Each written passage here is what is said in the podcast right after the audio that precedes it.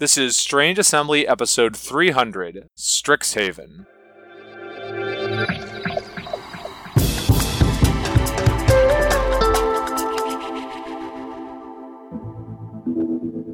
I'm Chris Stevenson, and here with me today is Mike Cook.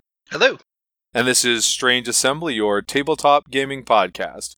We're talking today about Strixhaven School of Mages, the latest Magic the Gathering expansion. I'd like to apologize to the all um, three of you who maybe thought I was onto something with that whole Strixhaven will be set in Alara theory that I had, because that was incredibly wildly wrong, folks. Very, very, very wrong.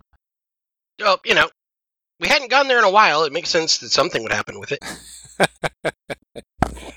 Uh, yeah, so Strixhaven School of Mages, thematically, it is let's explore magical school trope space. So both the internet and my 10 year old were full of terrible Harry Potter references. No, no, no, there is no Larry Splotter card in the set.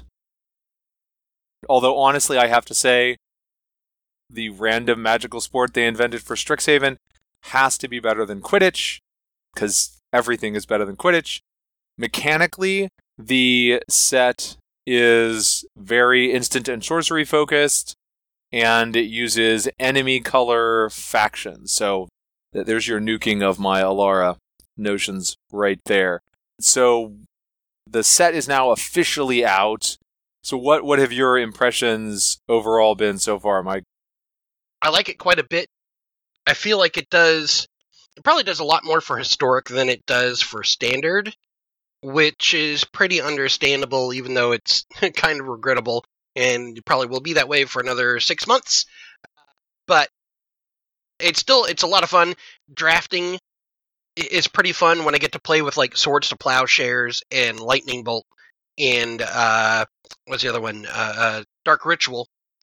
However, the set is so full of removal that you know playing with Dark Ritual. Dark Ritual is a pretty powerful card. However, when you do it turn two to play a four drop and then they just turn around and remove it, two for oneing yourself never feels great. So you know, it, it's that's pretty fun. But on the other hand, you got to play Dark Ritual, yeah, and so yeah, exactly. Obviously, all of those cards you listed, and I think in general the concept of it affecting historic is specifically because of the uh, Mystic Archive? Right. And so that, for those who are not following along with the minutiae of this, in every pack of Strixhaven, physical or on Arena, there is one slot that is dedicated to the Mystic Archive, or sorry, the Mystical Archive, I think it is. And this is a set of reprints of instants and sorceries. Some of them, like Mike is mentioning, eye catching ones of note, some of them not so much. There are rarities within the mythic, mystical archive. So, eh, you know, yeah, maybe you'll get a demonic tutor and maybe you're just going to get a defiant strike. They're all new arts. They'll have a different frame.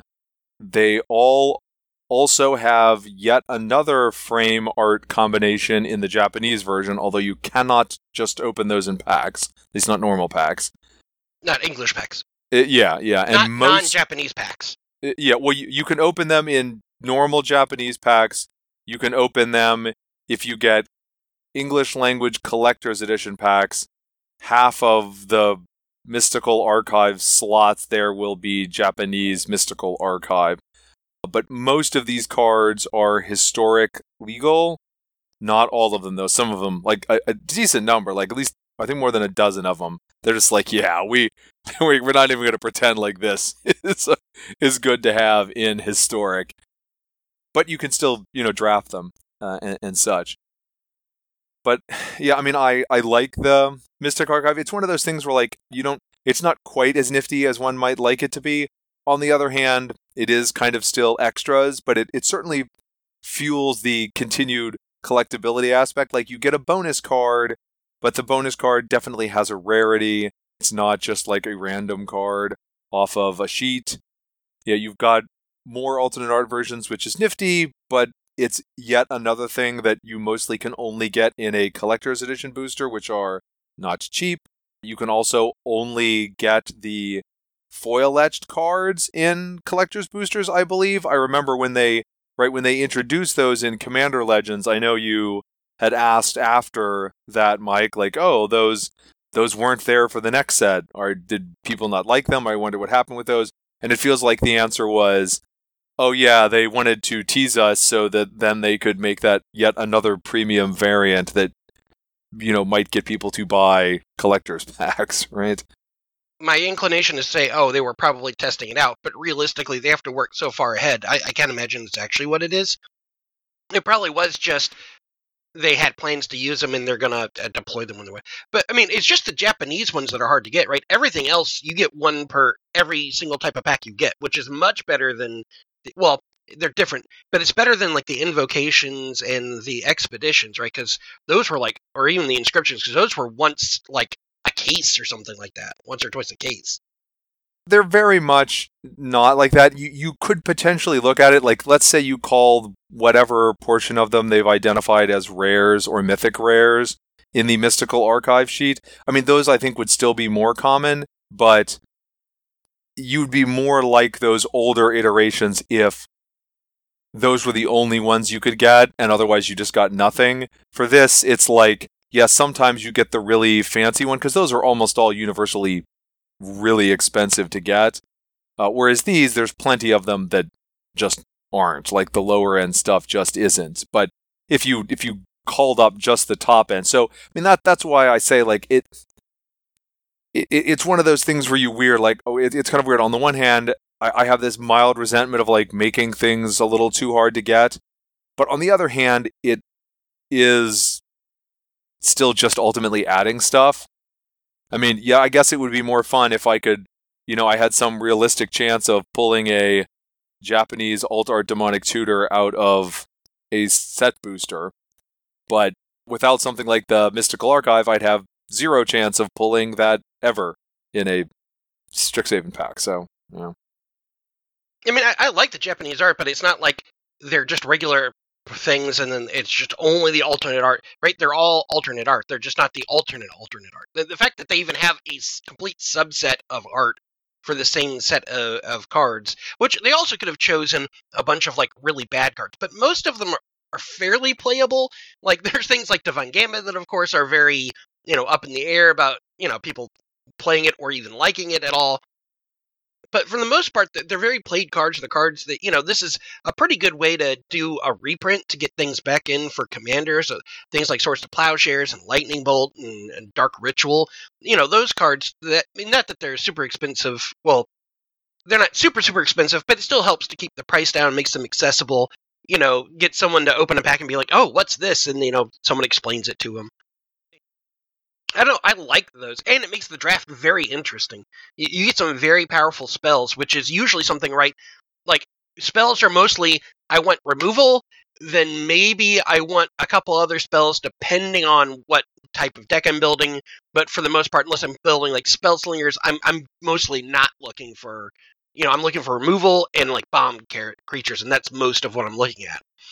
You know, things like Grapeshot are so powerful you can really make a whole deck around, you know, just drafting one of those cards. I, I really like that. It just shakes it up. I'm not saying I want that every set, but I think it makes this set actually pretty nice to, to draft and do things with.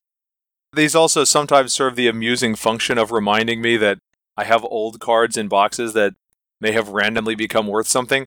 Although I then I then kind of don't want to go back and look because I'll say things like I, I want to say things like, "Come on, Tainted Pact for forty dollars. How is that keeping prices down?" And then it's like, "Oh, because Odyssey tainted pacts are like $70. And then it kind of makes me wonder I'm like, wow, so do I have like four of these sitting in a box somewhere? Or will I go look and then cry because I realize that like I traded them or like sold them away in bulk or something? they weren't really worth anything. Have you seen the price of Homelands cards? No. It's egregious. Like I Uh, it's very clear that there are folks, you know, and if they want to do it, you know, whatever. But there are, it, you're not hurting anybody by not letting anybody have Homelands cards because that set was just aside from Baron Sengir, and that just that's just for reasons that I like the Sengir vampires. There's really nothing in that set, but a lot of those prices have spiked. Just people like speculating on it because it's old. Like, yeah, but there's a reason it was Fallen Empires. Even it's like there's a reason these sets were worth nothing for so long. I mean, well, F- Fallen Empires was definitely a stronger set, but like a lot of the best cards were common. But Homelands, he would like Memory Lapse. Uh, yeah, I mean, remember, uh, uh, Homelands had the stipulation at one point in Standard that you had to run a certain number of cards from the set because it was so bad nobody was including them. Yeah, there was the, the set of tournament rules at one point that required you to play with three, five, something like that cards from every standard legal set, and it was in large part to force you to play with something from Homelands. I want to say serrated arrows was the go-to for that because it Yeah. was an artifact that Was removal. Uh, yeah, I, I mean, like when you look at it now, it looks pretty atrocious. But at the time, it it was Uh, for those who don't remember these ancient and decrepit things off the top of your head, I believe it was uh, it's an artifact for four. It came into play with three counters on it, and you could tap, remove a counter, and then put it as a put that as a minus one minus one counter on a target creature. You could use it to shoot the little two one knights that were in Fallen Empires actually that were pretty decent. Uh, but th- there were there were definitely things to do with it. Yeah. It was not great removal, but it was some kind of which was better than the upshot. Because like Baron Sengir, I mean, I, I know the card you're talking about, and like other than the fact that it was like Baron Sengir, ooh, Sengir vampires were cool, which is kind of what a lot of Homelands was. There were multiple, I think, legendary Sengir things. There's, he was, he's atrocious, wasn't he? All I of mean, them are. All of the Sengirs are really bad. they were god awful cards back then when creatures were, by today's standards, all god awful. Yeah, it's funny. I was thinking about the other day about like you think about like the alpha beta unlimited or whatever, and like the spells are so incredibly powerful, and all of the creatures are so incredibly underwhelming. And so it, it seems to me pretty part of it, right? It's just the first thing they're doing, but also they were pretty worried about creatures being too good because they're persistent damage, right? They stay on the board, they can do damage every turn, or each of your turns, anyways. But it's just funny, like, you know, some of the strongest spells ever in Alpha, some of the worst creatures ever printed, also in Alpha. Yeah. So Strixhaven, yeah, I I like the theme. I, I find that I like the some of the individual elements, the thematics of I like best, like the sort of trope cards where you know you get put on ap- academic probation or expelled or whatever. I, I those are some of the ones that I I like the the best. I'm still not sure how attached I will become to the notions of the colleges themselves. I mean, they have a bit of a design challenge there, as they have acknowledged, which is that the two color combinations have become so associated with the Ravnica guilds that it's like, okay, we need to make a white red faction that's not like not some tribal thing and is not Boros. And we need to make a black green faction that is not Golgari and I feel like they did a better. uh, This is kind of weird, but I feel like they did a better job of that in the cards than they did in the marketing, because this is one of those rare things where, like, when I read the initial write-ups of the colleges, I felt kind of underwhelmed because based on the write-ups. So many of them did not feel like two color factions. Like when I read the marketing copy and the description of like what Silver Quill is, it doesn't feel like a white black faction. It feels like a black faction and Quandrix does not feel like a blue green faction. It just feels like a blue faction. Like, eh, you know, they didn't get the positive side of the word magic or the more natural side of the math magic in there in the, the same way. Or, and you get more of a feel of that in the cards just because there's mechanical elements that you're used to. Like, oh, sure, Quandrix ramps mana into bigger things. Now, some of the bigger things that it ramps into are spells instead of creatures, you know, because there's this this spell focus here, but it feels I feel like I get the college better in this case by playing the set than I ever did by reading the marketing descriptions. I, I guess I feel like in this set more so than ones that I've remembered, I feel like the marketing people did them a dis not maybe not marketing, whoever it is who writes those things up for like the website kind of did the set a disservice almost. I don't know that I entirely agree. I, I get what you're saying. Uh, I, think it's more less that I felt like Silver Quill was just black. Although I understand your point there. It's more that some of the colleges did diverge a, a decent amount. Like you know, we're always used to white red being Boros and Boros being the military and just straight up in your face and all that. And I think they actually did give Boros some nice tools and feel and identity of more like a adventuring Indiana Jones type of thing going on. When eh, you know, it cares about the graveyard, things coming out of the graveyard, eh, you know, and relics of the past. Where I think that's actually pretty neat. Eh, that felt pretty good. But Witherbloom just feels like Golgari, which I love Golgari. I don't really, you know, that's that's fine. But if you're looking to make them different, then I don't think that one really succeeded as, as well. And that's kind of across, like Prismari is kind of, uh, you know, if Prismari kind of feels like it, but it still just feels like, is it? They kind of feel like variations of the same thing. Like the reason that Silver Quill is white black is because they just play like Orzhov, eh, right? They're just Orzhov, but they talk to you instead of just collecting your debts or whatever. Well, see that I I think I disagree on, and feel free to not just you, you don't have to just not entirely agree with me on that. You can feel free to disagree strongly, but like let's start with Silver Quill because that was you just mentioned. I actually I felt like Silver Quill actually does play pretty differently because Silver Quill seems to be a lot about coming down with quick dudes with plus one plus one plus one plus one counters on them, and that doesn't it, it doesn't have like the sort of taxing aspects that I usually sure. associate with or- Orzhov. They were in kind of a hard spot with Prismari because that does have the element of, well, this is an instant and sorcery focused set, and is it is instant and sorcery focused. So, how do you make that feel as different as it should? Yeah, uh, Lorehold does feel completely different, I think, from Boros. It also doesn't feel super red, but uh, it feels completely different from Boros.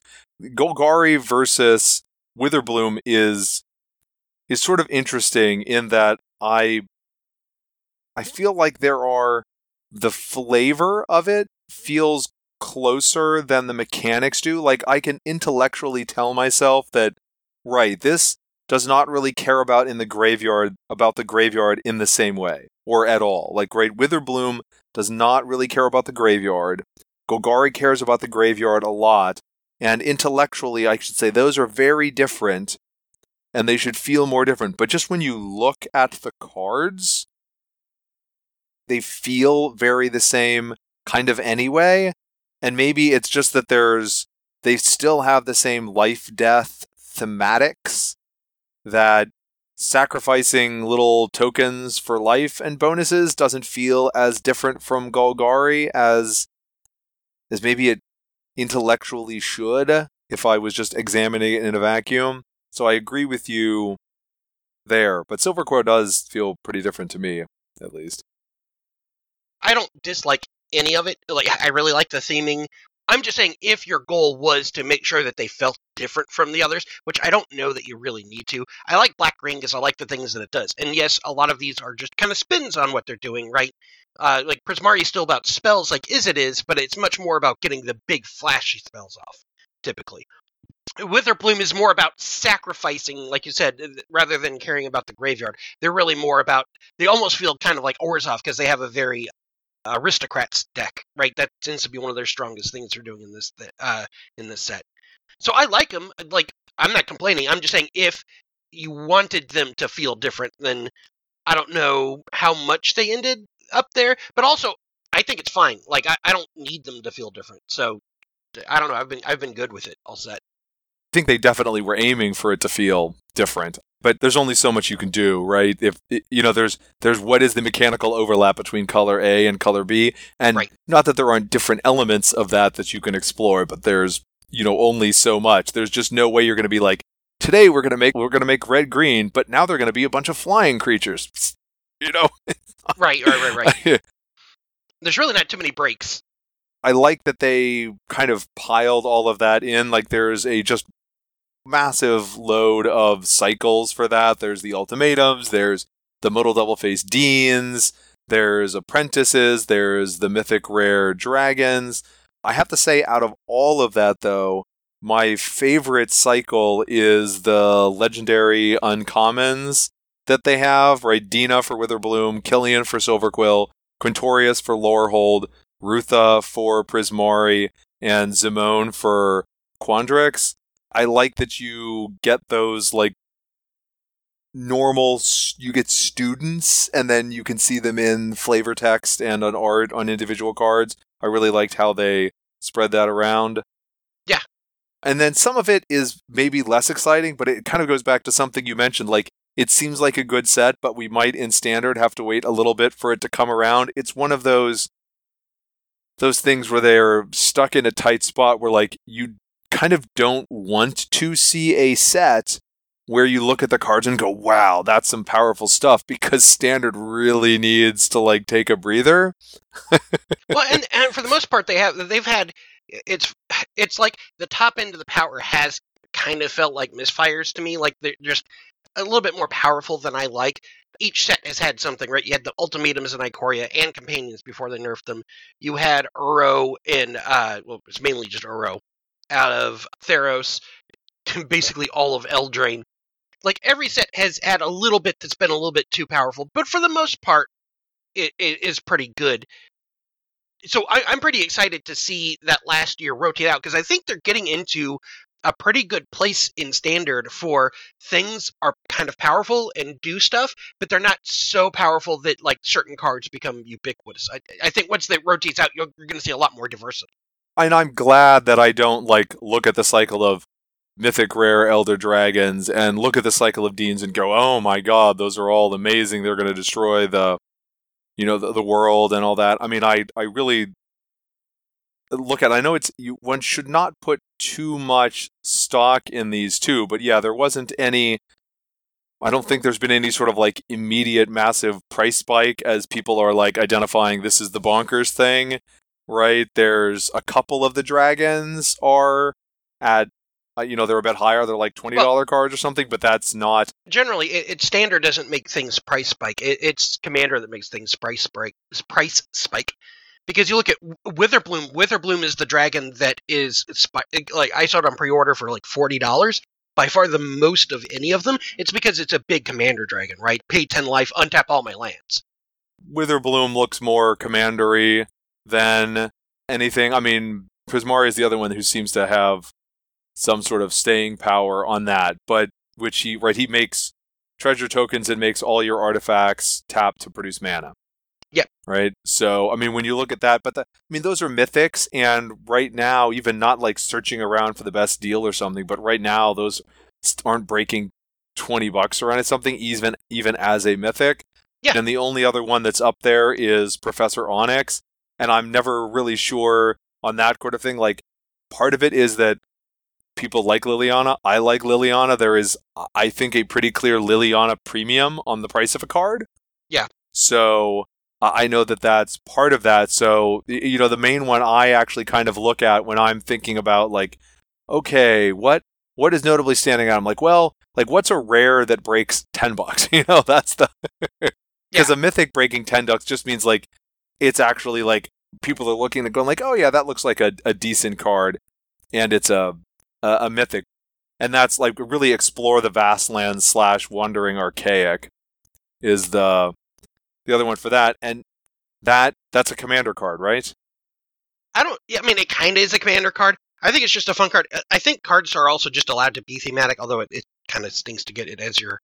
But it, I don't know that I would particularly run it in any like yeah commander like friendly stuff. Uh, that it, I wasn't saying that dismissively, like, oh, it's a commander card, it's only for no, no, no. but like that is. You would never play that in like standard or anything. Yeah, it's just that I think that's what's yeah driving the interest in that, and so that's Right, right. I mean, yeah, you you do have at least some of the stuff that's sitting at the top and that's commander driven. Which again, the point is that yeah, it's th- there does not seem to be a big power spike in this. I mean, I guess it's kind of interesting to to see with the whole like right with body of research like huh.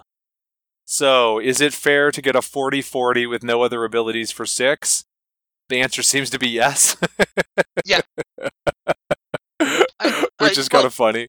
Mm, yeah, I mean, I like, yeah, that kind of goes to what I was saying. Just uh, like, I think they've done a really good job of designing very interesting things that is not like blowing everything out of the water. But also stuff that initially seems like, well, this might be good, but then you play with it, you're like, wow, or at least for me, it's like, man, a lot of this stuff is a lot better even than I was expecting, which is a, a pretty nice surprise. Let's set aside like a necessarily driving sales point of view, right? There's an argument that really like got a bunch of cards that really jump out of you as, oh my god, that's really good. Like it's super easy to design a card that's bonkers good it's super easy to design a card that's just bad and is never going to see standard play. Right? Ideally, I think what you'd want is a bunch of cards that are situational, a bunch of cards that like it depends on what deck you put them in, a bunch of cards that are like a little bit harder to evaluate.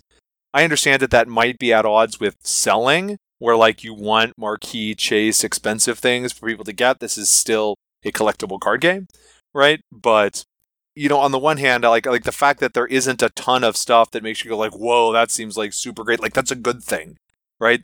It's not saying dismissing it is bad or there's a problem here. I mean, what else do they have going on here? Like they're, I want to say learn slash lesson is the major thing. I guess there's also the continued evolution of modal double face cards, except those are doing exactly what we expected them to do, which is, hey, there are now also modal double face cards that have a creature on one side and an instant or sorcery on the other. Right. Well, and Magecraft, which is not like a tremendously different ability from what we've seen in the past, but the fact that it triggers on copying is is actually turns out to be pretty big. And there are a ton of like great Magecraft creatures in the set, but they're still pretty good. Like there's still a number of them. Yeah, I have found Magecraft to be very influential in limited, which I know is not the highest praise in the world. Uh, but in limited, it was a very big deal. I haven't seen a bunch of action with it, like little white weenie kind of stuff with Magecraft, which isn't right. You know, which doesn't mean that I've I've seen whatever the best is there out to offer or something like that. But I know it's sort of like a low bar, but again, it's like the whole the set has come out as us talking about in our first pro- podcast what they should be banning out of the set, right? Which has happened recently, right? We had that with Ikoria. We had that with Zendikar Rising. Both of those right. podcast episodes featured us talking about banning yeah. things, at least one of us. Well, I think both of us were talking about it in Zendikar. I mean, I think we disagreed about what exactly should be banned out from under, or, and then and then for Ikoria, like companions. And I have to say, for for learn and lesson, like having played with it, right. I think it played fine, at least so far of what I've seen. But I, I have to admit that I I had such a bad experience with the companions and Ikoria that I was really pretty unenthused about learn and lesson when they announced it because I'm just like, oh my god, you've made another mechanic. Like, what what is wrong with you people? well, but uh, I mean, companions were very different. I I honestly don't know. Like, once they added the cost onto them, they're, they're fine, right? Because they have the deck building restriction and you have the cost. Because ha- having stuff that pulls out of the the sideboard, it's fine. I mean, we've had wishes for God decades now. I mean, not decades, but over a decade now. There were wishes in Odyssey block. So I think that actually is just decades now. Yeah. I know, I know. We try not to think about that too much. Right. yeah. Which, it's a little bit scary to think about, frankly. But but like I, I think grabbing you know it, it's something that is actually an underpowered spell that is then grabbing another card but you know we've learned for forever that not only you know this is basically any other card that goes and grabs card advantage, but it's uh, it could be too good if the lessons were too good. But the lessons have been, you know, like overcosted, but not so overcosted they're unplayable. So by the time you combine the two, I think it ends up being fine. Like which is what you said. And and yes, there certainly was the knobs that Maro has talked about in that we've talked about on this podcast too. The knobs were very easy. It could be very easy to over adjust that or under adjust that, but I think they actually nailed it pretty well. I think most of the cards could see some play, more probably more limited than standard for a while, but I mean, I've seen a number of standard decks. They're not so bad that people just it completely ignored them. Like when I'm playing on Arena, I, I see a number of uh, decks that at least have been enhanced with uh, the newer cards. Um, yeah, and I, I've I've seen just like I've seen some Magecraft, I've seen some Learn and Lesson. They were probably in the same deck. I mean, that's that's part of why they both. I mean, I think Learn and Lesson would be pretty functional in limited anyway. But part right. of what makes Magecraft functional in limited is Learn and Lesson. The fact that it just gives you two play an instant or sorcery abilities. But I I've enjoyed playing limited in this so far. I don't play a ton of that, so I mean, it's right. it's not like there's a. It's sort of like it doesn't matter how good it is. It's like I'm going to be out drafting every weekend or something like that. But right. overall, I liked Strixhaven. I liked three out of the four planeswalkers. I like that they have four planeswalkers now. We my my household spends too much time on the the planeswalkers or something. I mean, I like I mentioned earlier, I am one of the many people who you know, is a Liliana fan kid. I like seeing Rowan and Will. I was kind of surprised to see them again so quickly, but you know, I have two children. They're not twins. So, but in my head, I can, you know, assign them as being Rowan and Will, you know? Right. So. Uh, that's another thing, actually, uh, speaking about Planeswalkers, is I feel like they've done a pretty good job at nailing Planeswalkers now where they're powerful enough that you want to play them, but they're not just I have to remove this off the board right now because I'm going to lose. uh, uh, you know, because that's kind of been what planeswalkers have been for a long time, which is why people have I think why people have disliked them for as long as they have. Some people are just always going to dislike planeswalkers, but you know, all, all of them in this set, they're all good. They're all functional. Like I found ways to play with Liliana I, I put her in a, a Magecraft Aristocrats deck and kind of figured out, you know, it's probably better without her, but I'm still playing her because I, you know, I just, I, I'm also in the Liliana fan club. But each of them are like, okay, this is not so just I put this in my deck and my deck's instantly stronger. They're they're a bit more build around than that. They're a bit more a bit more um, synergistic than that. But I, I think that's a good place for the the planeswalkers to be. Yes, I think yeah, that is that is definitely better than I put it on the board and then I win. It's better than Nissa they definitely also, especially obviously, you know, there was stuff with War of the Spark, but yeah, they're more often normal cards now. I guess Ugin still isn't, which I know right. Ugin's like your least favorite card ever. But yeah, I mean, he could, but he really does often have the whole like, I play Ugin, I wipe your board, and unless you immediately kill him, you're done because I'm just going to kill every single thing that you put out with him. well, uh, uh, well, uh, honestly, it's it's not that I don't have a problem with Ugin still. It's just that more that the ultimatums have taken over because they're a little bit faster. They're turning two faster, and you can cheat them into play faster. And they, you know, they have combos. Once you play, when it's uh, oh God, what's the ultimatum? It's the black, green, blue one. Is the Sultai one? I think it's emergent most of the decks that would have been playing Ugin just go to Emergent Ultimatum and they win faster a lot of times. I don't. It does feel like Emer- Emergent Ultimatum does have more counterplay though, so I'm happier about that. I feel like the environment's fast enough that Ugin isn't the, the super top end like it used to be. But I also not played as much Magic as I'd like, and certainly there's still time because I think the people's attention have been as much as people have still been working on standard, I think a lot of people have been working on historic because all of those mystical archives came in and like really, you know, shook some stuff up. That you know, there's some pretty powerful cards that were included in that. So I, I don't think either one is getting as close attention as it would have in the past. Because I think a lot of times stuff would come in and it would be, okay, we're going to focus on historic and then, you know, kind of get solved pretty quickly, or focus on standard and that gets solved pretty quickly. It feels like people are kind of like splitting their attention, which I think is a good thing. It keeps people more interested and things take time to, to evolve a bit more. Well, I think they've talked about that too. The rapidity with which things get solved and, and just the way that play works differently online and on Arena than it does physically. They just need more standardized sorts of options and more things that change things up more often because people get bored with it more quickly because things tend to, to settle and shake out. But I don't know. I like Strixhaven. I have to admit, I kind of feel bad that while I was thinking about Strixhaven right before it came out, I realized, oh, wait a minute the next set is the D and D set. Oh yeah, give me that. I'm like, come on, Chris. At least play with this set you know how amped I am for the end of the year? I mean, I was amped for most of this year because I was not super excited about Kaldheim or Strixhaven, if I'm being honest. Like, I liked them. I thought they were cool ideas, but I was not, like, amped about them. And I liked both sets way more than I even expected to. D&D, that set has to be awful for me not to like it, basically. And then after that, it's two blocks, you know, two sets of Innistrad, werewolves and vampires. Like, yeah, no, I, I totally get. As much as I like right now, I'm like so champing at the bit for the end of the year. but exactly, you know, I think the only thing out of this set that I, I don't really like is just that of the cards that they banned out of historic, they did not include include Stone Rain, and I just please, land destruction is just. I know people like it, but I don't.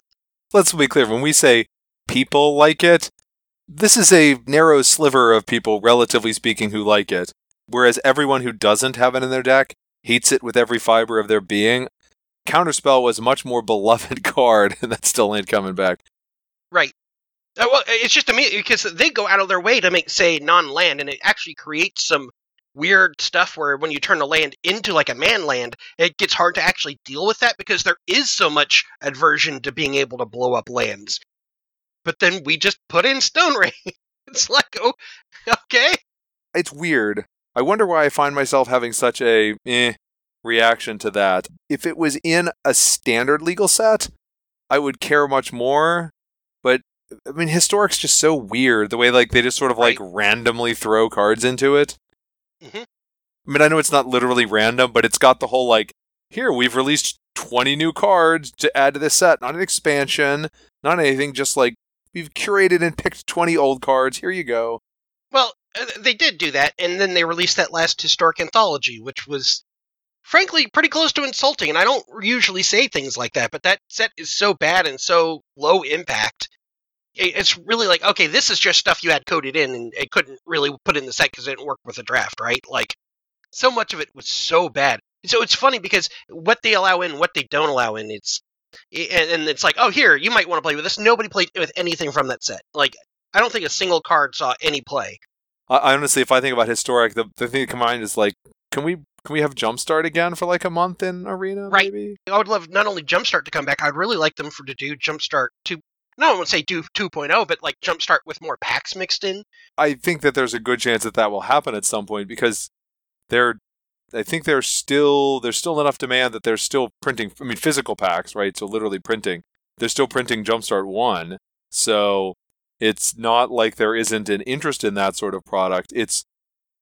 It, I mean, this came up when we talked about Jumpstart, but right, like it's really hard to think about why reasons why they don't continue to have Jumpstart available in Arena, except that it's actually too fun and too conveniently priced for people, and thus detract from other more profitable ways of them getting cards out there. Because I can't fathom if they like brought Jumpstart back that people wouldn't in in Arena, people would just not be all over it again.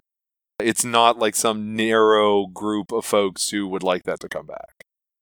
Yeah, it would be it would be nice to have that just to be some kind of way to play, right? Of of all the jump pack start packs you've opened, you can you know you get two of them randomly, or you probably don't want to have them people pick them, but I'll, I guess that wouldn't be the worst thing if people wanted to play that way. It, but it just would be really nice not only for it to be like a, a sealed type event, but also just let people play outside of that. Although, like you said, they really want to put in man, uh, uh, they want to put in money sinks both for gold and for actual money. So yeah, it's, un- it seems unlikely we'll see that, but at least hopefully we could get the sealed events back.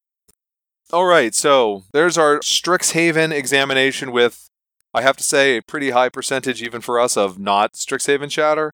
But hey, partially because it's, I like the set. I it does feel like it's going to be relatively low impact for now. And like you said, we when when the first Innistrad set comes out is when we'll get our rotation. Yeah, well, I, you know, and I say low impact, but that just means for me that means it's not Eldraine, right? Where it's still like sixty percent of the meta, which is good. I don't think you want many high impact sets. I think you want at most like maybe a thirty percent impact set. You know, you just want the cards to get played with is is the main thing, and that's where Strixhaven is. If you have every time a set comes out, it's like, oh my gosh, this is going to completely change everything. You're playing Yu-Gi-Oh. that's a bad sign because completely change everything like is a very over the top way of putting it. I mean, like it, it will change things. It will change decks and tweak decks and adjust decks. It's not like this stuff isn't going to get played with. It's not just like instantaneously warping the environment right. around. You don't you don't want you don't want homelands and you don't want Eldraine. It, they've done pretty good, but I, I kind of want it a little bit closer to Eldraine, well, a lot closer to Eldraine than I want it to homelands. well, I want my cards to do yes. things. Yeah, and when so much of the the warping stuff can be defined around just individual cards too. Like uh, you don't really hear people talk about like Theros as much as you know Theros doesn't get talked about in the same way that Eldraine does, but just those two bloody titans. but yeah, you, you see a lot of cards that are in the meta from it, which are good, right? Okay, so that is Strixhaven School of Mages, the latest expansion for Magic the Gathering. Probably the next time we talk about Magic will be the Dungeons and Dragons set because we don't do things like have an episode to talk about Commander 2021. The next episode period of Strange Assembly will probably be back to Vampire the Masquerade, the role playing game, but no promises there. But uh, until then, this is Strange Assembly, your tabletop gaming podcast. You can find us on the web at www.strangeassembly.com. You can subscribe to this podcast there on Apple Podcasts or whatever pod catching service you use. If you do use a pod catching service, but especially if it's Apple Podcasts, we'd always appreciate it if you left us a rating or review. That helps other people discover the show. If we're not on your pod catching service, you can reach me directly so I can try to fix that situation. I'm Chris at strangeassembly.com. I always like to hear your comments, thoughts, and other feedback. You can also catch up with us on the usual social media. We are at Strange Assembly on Twitter, facebook.com slash Strange Assembly, and at Strange Assembly on Instagram. But until next time, for Mike Cook, I'm Chris Stevenson, and this is Strange Assembly. Never stop gaming.